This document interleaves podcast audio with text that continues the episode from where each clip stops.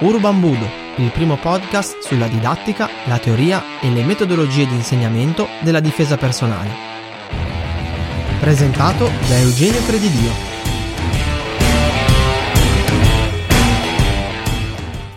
Ciao, oggi ti parlerò dei due aspetti più importanti della difesa personale.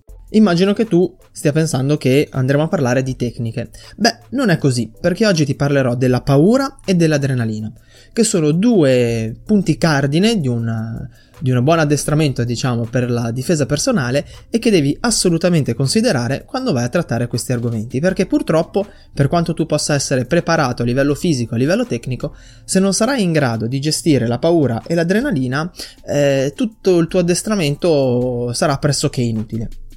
Ma cerchiamo di capire perché. Nel momento in cui noi andiamo a subire uno shock, un qualsiasi tipo di shock, da un improvviso suono di un clacson a una persona che ci spintone e ci grida dietro, noi andremo a, mm, a leggere questi stimoli come stress, o meglio, il nostro organismo leggerà questi stimoli come stress. E quindi inizierà ad attuare delle misure per affrontare questo stress e una delle prime cose che andrà a fare è andare a rilasciare i cosiddetti ormoni da stress, uno dei quali è per l'appunto l'adrenalina. Quando tu avrai l'adrenalina in corpo, inizierai a provare determinate sensazioni. Eh, sono, sono, parecchie, adesso ti faccio un elenco eh, veramente breve eh, dove magari troverai alcune cose che ti torneranno. Generalmente quando hai l'adrenalina in corpo puoi iniziare a sentire sudorazione, soprattutto nelle mani. può essere che la tua voce tenda a diventare eh, più acuta del normale. Puoi sentire torpore o tremore all'estremità, quindi alle braccia piuttosto che alle gambe, sentire vampate di caldo o anche brividi di freddo. Eh, purtroppo alle volte c'è lo stimolo eh, ad urinare e mh, mm, sovente c'è il cambiamento di colore mh, mm, nella zona del, del viso. Tutti questi stimoli Tutte queste sensazioni, perdonami, ti stanno indicando che nel tuo corpo c'è dell'adrenalina. E l'adrenalina di per sé in realtà è un ormone molto utile perché è un ormone che ci prepara a reagire appunto a questa situazione di forte stress. E generalmente eh, le reazioni possono essere tre, le tre F come vengono eh, chiamate di solito, che sono flight, fight or freeze. Quindi flight, scappa se puoi, fight, combatti o freeze, bloccati. Nel momento in cui noi dobbiamo fronteggiare un pericolo, quindi abbiamo una dose di adrenalina in corpo, eh, tendiamo a scegliere una di queste tre, tre strade, scappare, combattere oppure eh, bloccarci. Ora, qual è purtroppo il, il, il grandissima, la grandissima fregatura di avere adrenalina in corpo? È questa che mh, a causa della tranquillità e della eh, serenità in cui viviamo ormai oggi e del fatto che siamo sempre meno messi eh, sotto stress adrenalinico, perché comunque facciamo lavori abbastanza tranquilli, perché comunque non abbiamo più la necessità magari di eh, cacciare o di scappare da predatori, noi non siamo quasi più in grado di eh, gestire l'adrenalina, anche in piccole dosi. Quando poi invece, magari per una situazione particolarmente pericolosa, l'adrenalina è parecchio, questa diventa assolutamente ingestibile. E a questo punto cosa succede? Che noi iniziamo a leggere questi, questi sintomi di cui ti ho parlato prima, non come delle eh, reazioni controproducenti, diciamo, dell'adrenalina, ma come vera e propria paura. E la paura di per sé è un uh, nuovamente crea dello stress, nuovamente va a creare uh, uno shock e dello stress. E quindi cosa succederà? Che uh, per andare a reagire a questa paura, il nostro organismo tenderà a mettere in corpo dell'altra adrenalina.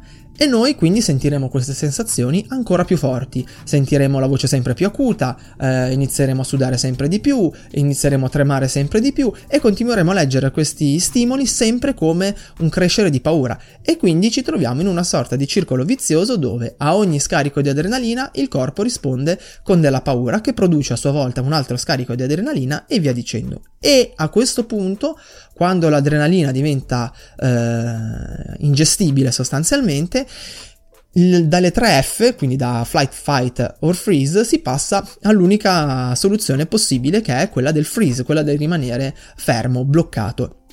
E questo è molto pericoloso perché se una volta questa soluzione era quella che magari ci permetteva di eh, scappare a determinati predatori che avevano un, una vista molto debole, fare un po' come io posso, non so se sei presente, no? Vedo il predatore, oddio, faccio finta di essere morto e sto lì e spero che questo non mi tocchi. Eh, quando invece dobbiamo fronteggiare magari un aggressore, questo diventa controproducente perché non facciamo nient'altro che essere alla sua mercé.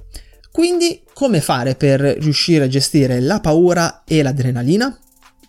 Intanto, sicuramente sottoporsi a eh, piccoli stress adrenalinici può essere una cosa interessante.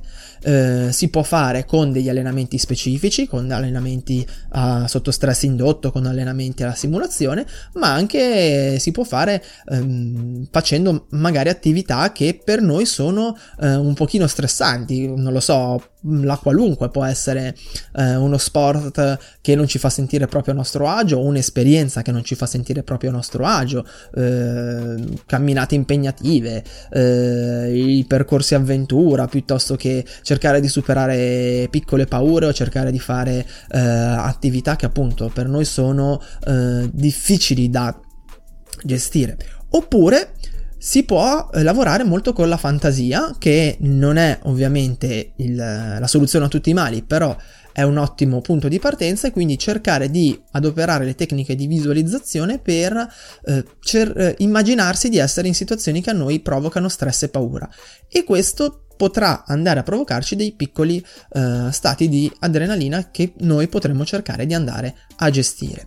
Nel momento in cui sei sotto un forte stress adrenalinico, come suggerisce il sergente Miller, di cui poi ti parlerò in un uh, prossimo podcast o in un articolo, è un, uh, un, signore americano che ha scritto libri sulla difesa personale veramente molto molto interessanti e che comunque a causa delle sue esperienze di vita lavorative si è trovato in mezzo a situazioni a cui non tutti si trovano delle soluzioni valide nel momento in cui ti stavo dicendo ti trovi sotto forte stress adrenalinico e senti che stai per arrivare alla cosiddetta sindrome della pietrificazione possono essere 1. cercare di concentrarti sulla respirazione 2. cercare di muoverti, di fare una qualunque cosa dal mh, mm, non solo muoverti, perdonami, ma anche dal gridare al, al fare un, un qualunque cosa che ti tolga da questa situazione di paralisi che ovviamente in, una, in, un contesto urbano, in un contesto di aggressione è veramente, veramente pericoloso.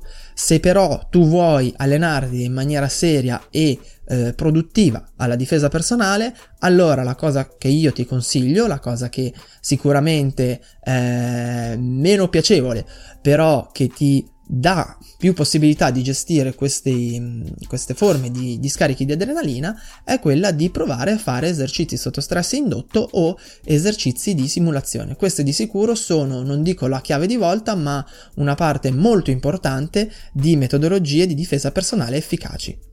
Spero di uh, essere stato chiaro, spero di averti tolto magari qualche dubbio che potevi avere e che le informazioni che ti ho dato siano uh, interessanti, siano state interessanti per te e soprattutto utili. Se hai qualche domanda e qualche curiosità non esitare a commentare o a contattarmi e ti auguro una buona giornata, ci sentiamo presto, ciao!